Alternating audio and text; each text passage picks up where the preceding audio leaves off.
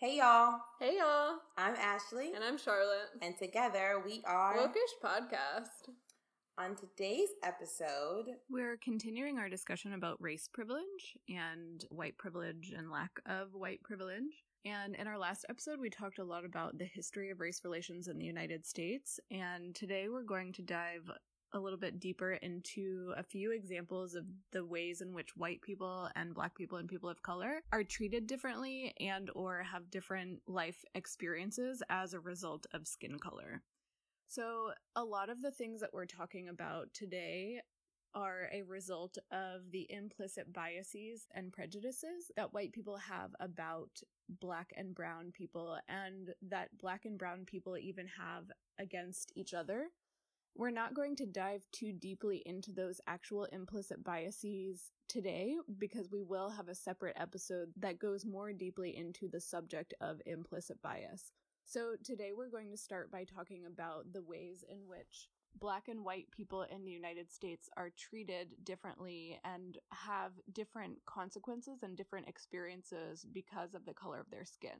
And starting off on that topic, in our last episode, we ended the episode talking about how in our society we have generally seen these quote lower skilled jobs like janitorial work and housekeeping and those kinds of things being held by black people and more recently immigrants from Latin America and from other countries, so black and brown people, and how your value as a human being is so often seen as being directly tied to what you do for your profession. And so we as a society often place less value on the lives of black and brown people because we have held them in these quote low skilled, quote low level positions where they're not frequently able to be in positions of political power and to be in these careers that we deem to be of high value, like doctors and lawyers and CEOs, which, you know, are generally considered to be high value because they make a lot of money. So at the end of our last episode, just as a reminder, we were discussing how the lives of black and brown people in the United States are often valued less than the lives of white people because of the careers that we have historically held. And of course, those jobs and positions have been historically held by black and brown people, those quote lower skilled jobs, because of this history of slavery and this history of race relations that we have in the United States, where black and brown people are not treated as equal human beings.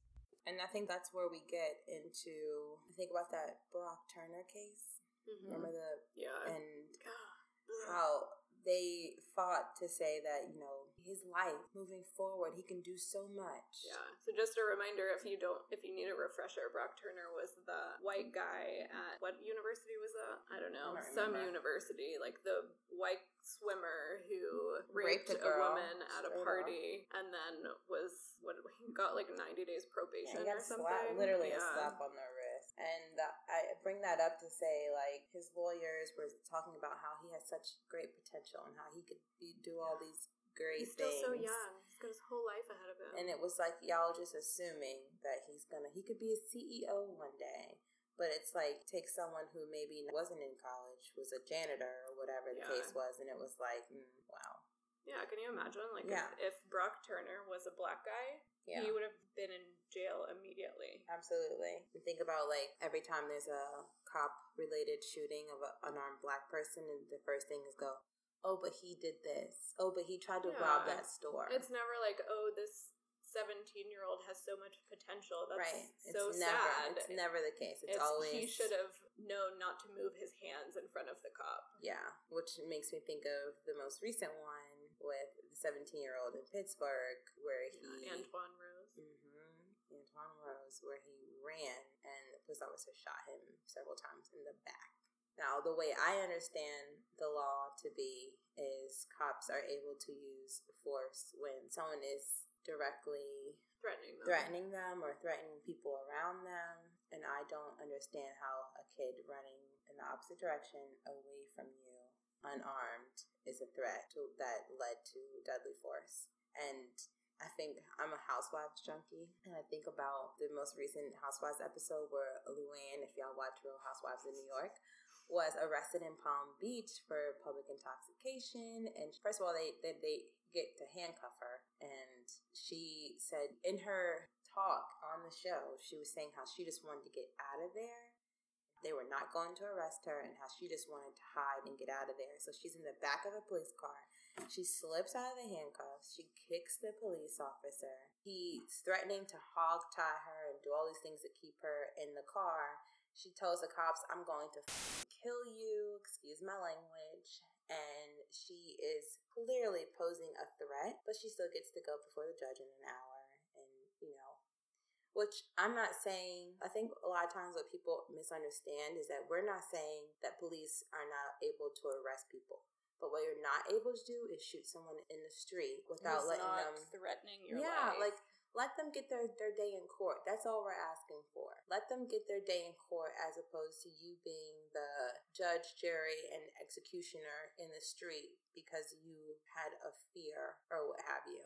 And so, you know, I think about Luann. Luann was able to literally threaten the police, break out of handcuffs, kick doors open, and she got to go before a judge in an hour where this child, all he did was run away and now his family is burying him. And there's so many, many, many instances of crimes that have such different consequences based on the color of your skin. Like Brock Turner, who raped a woman, which is a violent crime, and was barely punished at all, versus a black person who would do the same thing and get thrown in jail immediately, probably for the rest of their life.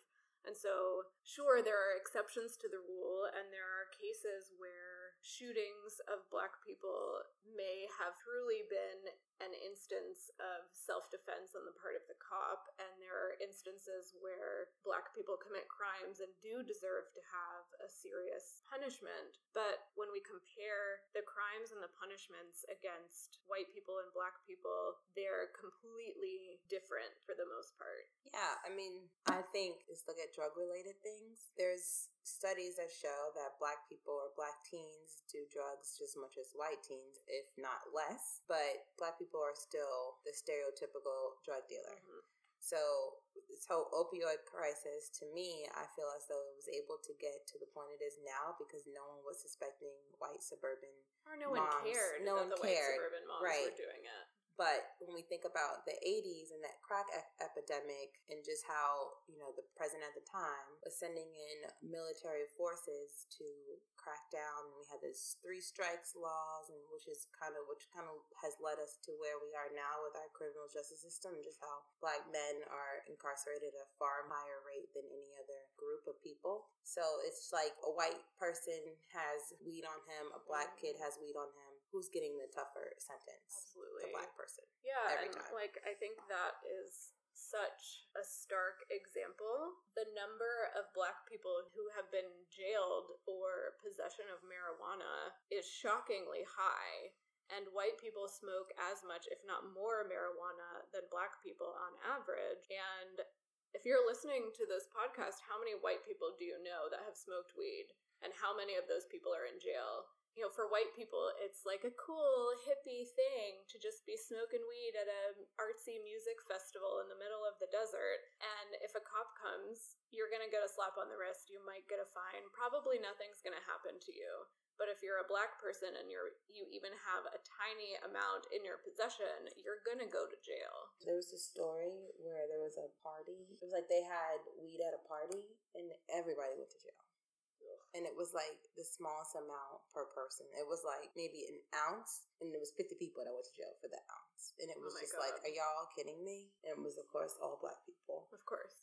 And, you know, in the states that are legalizing marijuana, we're legalizing marijuana, but you don't see sentences being reversed for the people that had marijuana or were smoking marijuana and then were jailed prior to the legalization. So we still are going to have people that remain in jail for the rest of their lives or who go to jail and then are released eventually but have missed 10, 15, 20 years of their existence just because, you know, a year ago people Weed thought that weed illegal. was the worst thing in the whole world and that you deserve to lose your life for it. Yeah.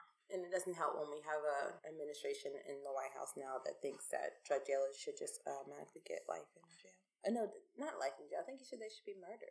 Did he? I didn't Yeah. hear that. ugh, and you know that he like. Yeah, he did Oh my that. god, he probably did all kinds of drugs when he was young because he's And a young. you know his kids guy. did. Like- Hundred percent. Ugh, disgusting. So in terms of white privilege, if you're a white person and you get caught with weed, you're probably just gonna get a slap on the wrist. Like mm. honestly, as a white person, I don't smoke weed and I don't desire to. But if I did, You would have I have feel no fear. yeah, I feel pretty confident that like yeah, I might be nervous that someone would catch me, but I would get a slap on the wrist. Like I'm not concerned about being locked up in jail for 10, 15 years because of a you know having possession of a joint or something. Right. And that's the whole reason why we're having this conversation is because white people people of color in this country are treated so differently for the same we're not even saying like you're treating differently in different situations. Treated differently in, In the, the same, situation, which is why the problem Yeah. exists. So, like, it doesn't make me a bad person to not get thrown in jail because of owning a small amount of weed or something. Which, again, I don't. So don't call the cops on us. But, but, but, um, you know, it matters what I do with that privilege. It matters that I see other people not getting the same treatment, and it matters that I stand up for the people that are getting penalized for something that I'm not getting penalized for. Like, obviously, in most cases where we see discrimination against people who are black and brown, we don't want to take away the privilege from white people or people who are not getting that same treatment. What we want is equal treatment, and Across we the want board, right. people who are black and brown to get the same treatment that white people have. Yeah, and I think that's so key because I think there's a lot of white people in this country that honestly, in their heart of hearts, believe that every time there's a stride, someone makes strides for an immigrant or for any person of color, that that means that they're going to lose rights. Mm-hmm. And it's not that. They just want everyone to be on an equal playing field. Like, you're not going to. I watch Fox News a lot, not because I want to learn anything, but because. But because I like to hear other people's like I need to know how they're coming to these conclusions. Yeah. And so yesterday Tucker Carlson, lovely man, he was talking about how we do not benefit from immigrants being here and how yeah, okay. there is no benefit to having open borders. Which our borders are not open. Stop saying that. But how we do not benefit from having open borders and immigrants being in America. And he had a young African American guy from Brooklyn who was running for some sort of, I think, lieutenant governor, I, I believe, in some part of Brooklyn. And he was like, you know, how do people in your poor neighborhood of Brooklyn benefit from more poor people coming in? Yeah. and it was in the in the the guy who was running was trying to very eloquently say that this is not a matter of how do we benefit but the fact that we all benefit it's not a matter of the question isn't how how do you benefit but it's why are you losing out if an immigrant Yeah. comes here so stop with the whole immigrants are taking jobs and immigrants are going to make things worse like literally that whole argument is xenophobic and it's, it's not a term that we just pull out of our butts. Like we literally hear people Yeah. on what platforms like Tucker Carlson making these statements, and it blows my mind when I hear, "Oh, the media, the media, the left media, the left media," and I'm thinking, no, it's you in the words that came out of your mouth that I Yeah. watched you say on TV, Tucker Carlson. It wasn't I saw a clip on CNN that talked about what you said. No, I watched your show and listened to you. You said it. Like you literally said it. There was a commentator on Fox and Friends that made the statement that these aren't our children at the border. It's not like they're in Texas or, or Arizona somewhere. These are not our children. Treat them humanely, but they aren't our children. And that's the whole issue is that people like to distance themselves from their own neighbors. Yes, those are not American children, but they are still children who are worthy of being treated with dignity and families not being separated, whether they're from Texas or they're from New Mexico City, or most of these people, it's so frustrating because I think because they're coming through Mexico, we just assume they're Mexican. Yeah, they're not. They're not Mexican. They're Guatemalan and Honduran, Honduran from Venezuela. I mean, there there's a lot of different countries in Central America other than Mexico. So And yeah, they're coming through. Yeah. Most of Mexico's in North America. in North America. I should know that because we're getting FIFA. Hell yeah. Um, so yeah, and it's like, no, these are not these are not Mexican people coming across the border. These are people coming from countries that are in dire need of asylum, in dire need of our country's resources and help. And also, this is not like this is not what this episode is about, but it's really hard not to talk about it. But like you just mentioned, they're coming here seeking asylum. So so much of the conversation from the right has been these people are illegal immigrants and they're criminals and they're choosing to come over here criminally so therefore they deserve to be punished and the children deserve maybe it's not the children's fault but you know parents shouldn't have brought their kids here illegally but the majority of these people are coming here seeking asylum and that's the process for seeking asylum. you come, to the here. border, get to the border, and you ask to be processed. You ask for asylum, that is processed, you are brought in. Period. You don't like get on the phone from Honduras and call to be like, "Hey guys, I am really gonna come over asylum. next week." yeah, like, is it okay if I just pop by? Like, that's not how it works. Right. So they're doing exactly what they're supposed to be doing in order to seek asylum in this country. And we understand there are ports of entry that you're supposed to go through when you're seeking asylum, but have you seen these ports of entry? Like, there's nowhere that all these folks can go through at once. It's like I think about the ro- a rotating door coming out of Macy's during Christmas time. Like, we ain't all fitting through this door. like, I'm gonna go around you know? And and so our process needs to change not the idea that people are not allowed to come here. We just need to learn how to put the money into figuring out how to process these these issues. Yeah. anyway welcome to america. Uh, this is america. So anyway we're talking about white privilege and lack of white privilege among black and brown people. Another area we see race-based bias or white privilege is when it comes to the maternal mortality mortality mortality mortality rate in America, which I'm actually writing about this for my nursing school application. America has the highest rate of maternal mortality in the developed world. Our rates have only gone higher throughout the years, whereas other countries, their rates have actually gone lower. And so when you dig deeper into this, although it's not solely a black or white thing, it does happen more to black women and brown women in America than it does white women. Although the rate for all women has gone gone up, it has gone up exponentially for black women and brown women in America. So you have to think about, you know, why is this happening? And what are the factors that are contributing to this mortality rate? Black women are more likely to be lower income and also live in areas that are farther away from hospitals. So when they have complications related to pregnancy, yeah. before, during, and after childbirth, they have less access to hospitals and doctors that they can visit for those complications. Yeah. So in my research for my paper, I've just come across uh, the practice of midwifery and how it essentially started off in America, at least.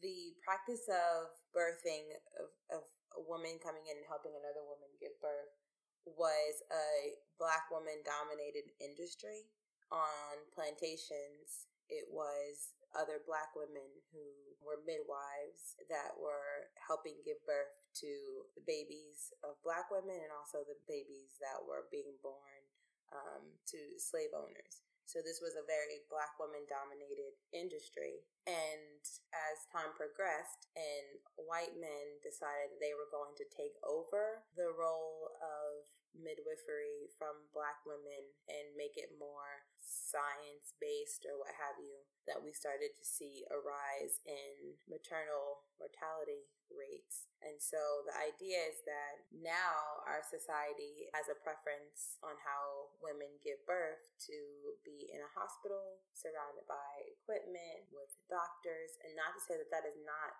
the route that if you believe that that's the route you need to take, by all means, I respect science. Clearly, I want to be a nurse. But just the culture of birthing being an experience and not a procedure has drastically changed, um, which I believe is giving rise to the idea that women are no longer being you know you have you give a baby and in two days three days you're discharged and you might have a follow-up your baby will have a follow-up appointment before you do so Which whereas is crazy because your mm-hmm, body has gone through so much trauma. It's gone through of, trauma. Yeah. yeah.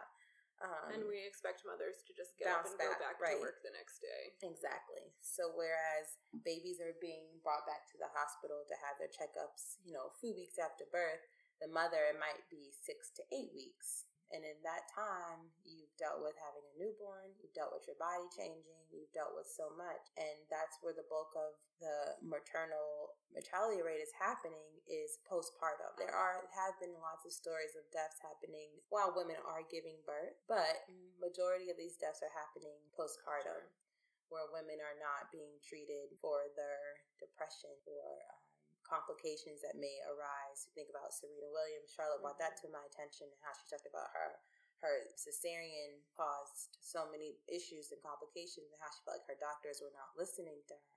And she almost died. She almost died. And so again, like I, I feel like if there was not this culture of let's make birthing a, a procedure and not an experience where white men were not taking that role away from black women in the early 1800s 19 late 1800s early 1900s would we be experiencing such a high rate of mortality in 2018 you think about for some time they thought maybe that it was genetics or had something to do with poverty rates or what have you but we look at less developed countries that have a high rate of black people and they don't have these Sounds issues. like a sickness. they have a high rate of black people. I don't. I didn't want to say African countries, but we look at less developed African countries, and they don't have the rate of mortality that we have in America. So it's not genetics. And obviously, there's a lot to be said for having access to medicine and doctors and hospitals so that if something does happen, you can get treated by a professional. And that's really important. And it's incredible that we now can treat women and children for the majority of things that come up if they give birth in a hospital or, you know, close to a medical professional that can help them. But yeah, I think there is a lot to be said for this idea that we've turned birthing into this kind of sterile process that ignores the mother's body and the child's body. And we have doctors who have these set ideas about what's supposed to happen and what you do. And that translates into not actually listening to women and women being encouraged not to listen to their own bodies, not to be intuitive about what their body is telling them is happening. And then doctors not listening when women do bring things up because the doctors are accustomed to, you know, X, Y, and Z.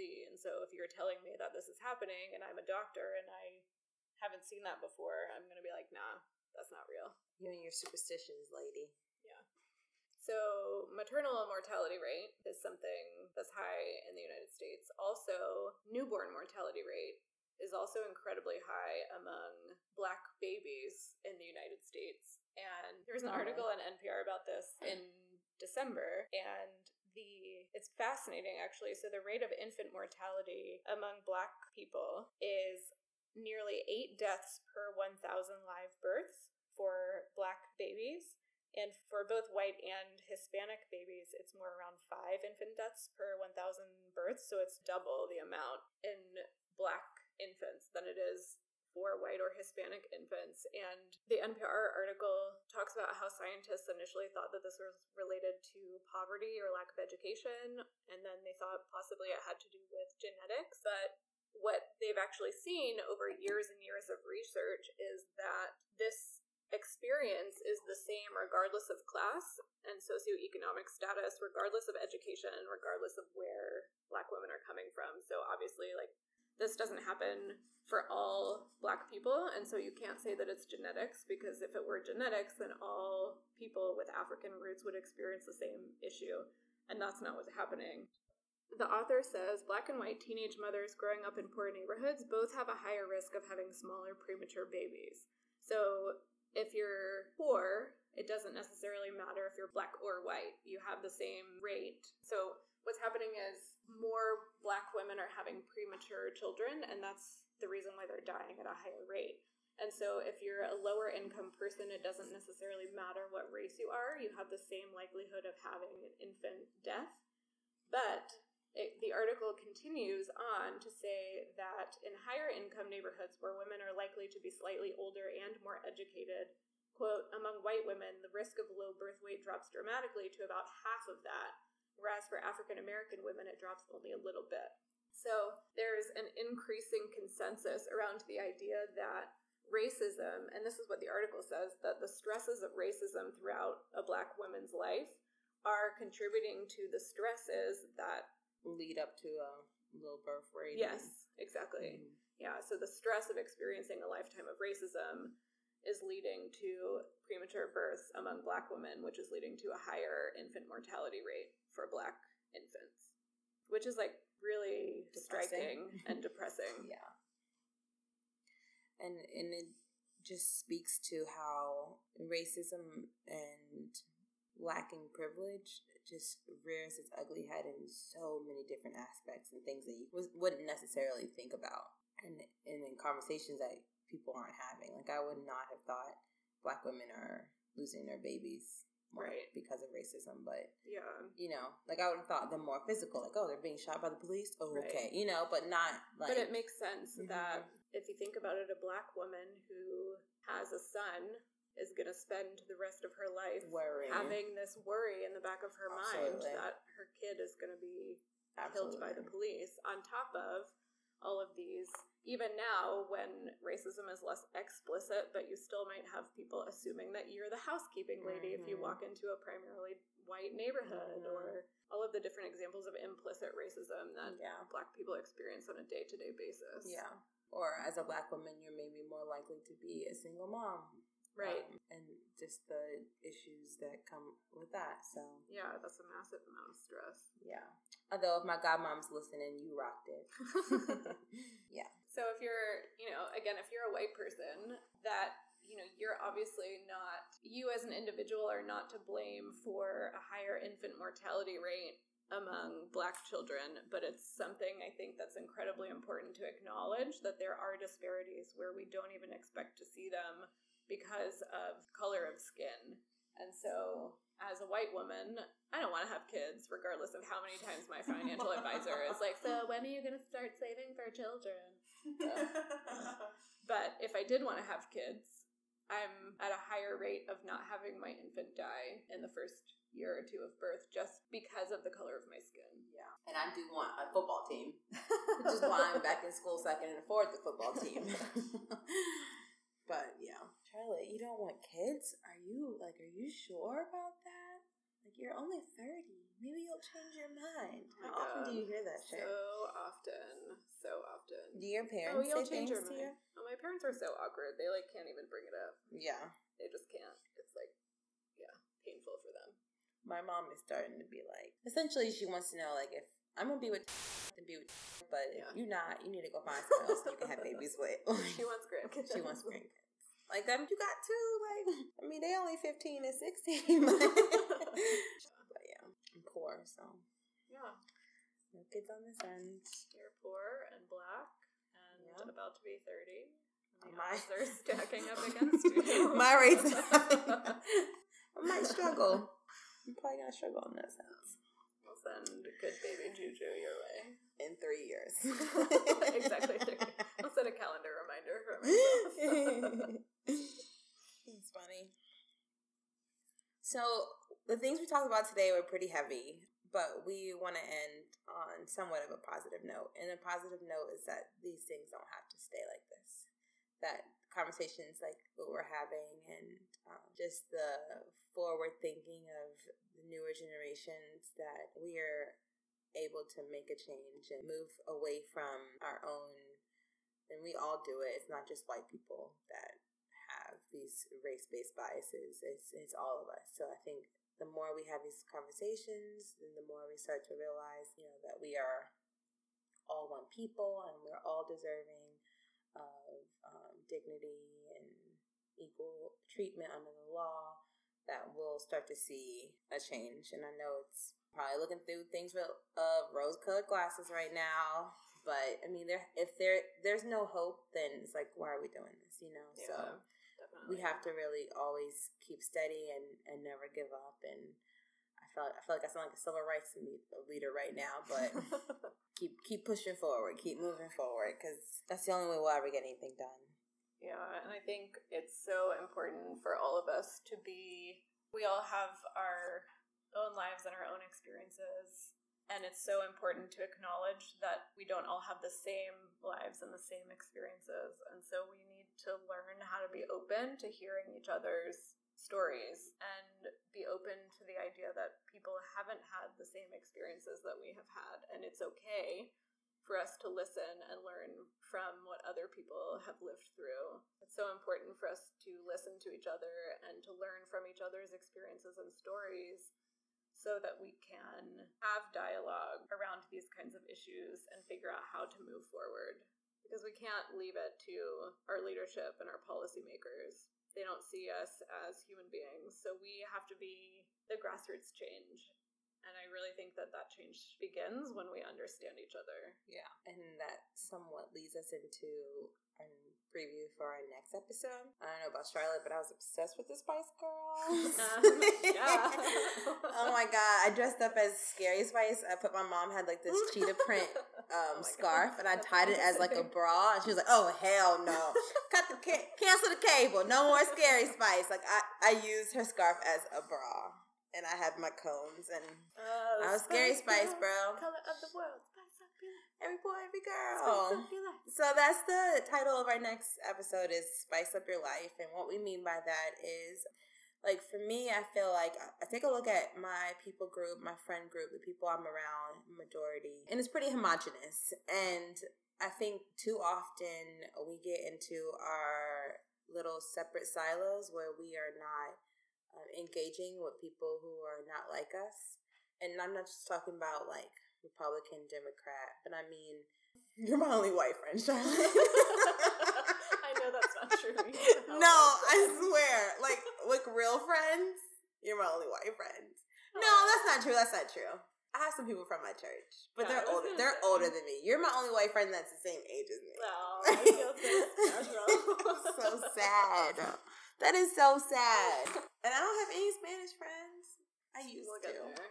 When I was in middle school, you really could not tell me I wasn't. I was trying to find any reason to be Puerto Rican because everybody in my school was Puerto Rican, and I like it was salsa merengue and bachata, and I mean I was I'm my grandma was one fifth Puerto Rican. I was fit to be Puerto Rican just like y'all, and but I was exposed to so many things culturally like my favorite, if I was on death row and I could have one last meal, it would be Colombian food with yeah, Colombian food.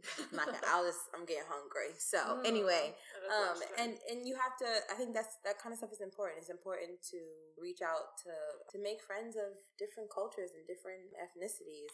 That way, we're able to break down the stereotypes. Like, if you think that all black people steal cars and are criminals, how would you know any different if you didn't have a black yeah. friend that did not steal cars and was was a criminal? So it's you know we have to get out of our little silos and start forming real relationships with people who are of different cultures and races and I think that will move us progressively along as we try and fight for equality for everyone. So, we're going to be talking about ways to spice up your life, Spice Girl style. Spice Girls. in our so, next episode. and uh, a big part of that conversation will also be talking about implicit bias and where it shows up in our day to day life and how we can challenge our own implicit biases by spicing up our life.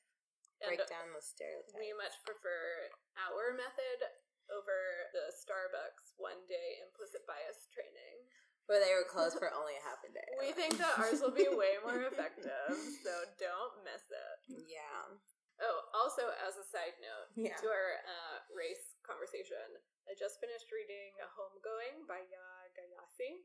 Um, mm. Um, and it is an incredible story that I highly recommend oh, for anyone who's interested in reading.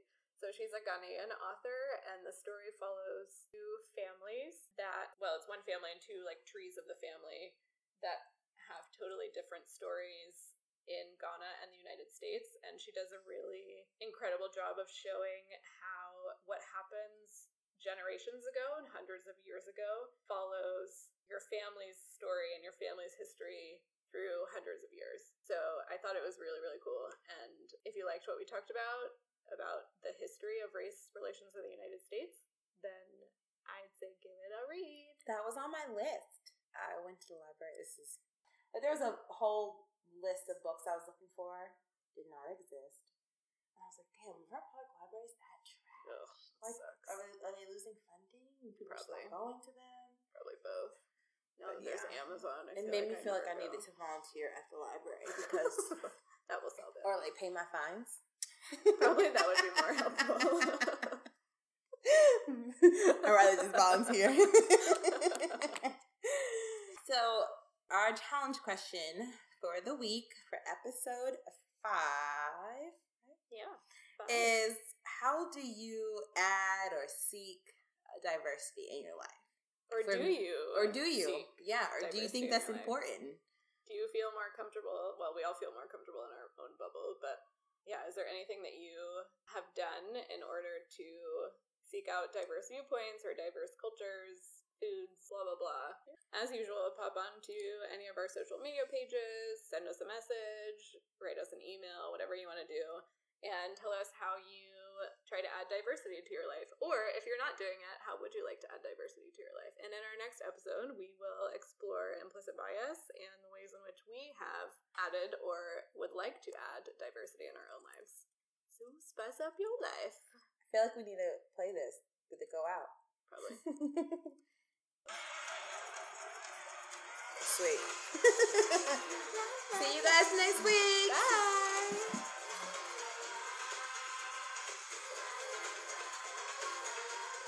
Who are you? Are you Spice? What Spice Girl were you? Um, I think I was posh. Ah, But no, no, no. Actually, I was sporty. Were you sporty? Because I was a real tomboy. Like, honestly, I was always told I had to be like Scary Spice because I was black. Yeah. Whatever. I but I actually liked her, so it was okay with was that. really cool. But when they tried to make me to be the Yellow Ranger, hell no, I'm Kimberly. So fuck to be the y'all. No one to be a Yellow Ranger.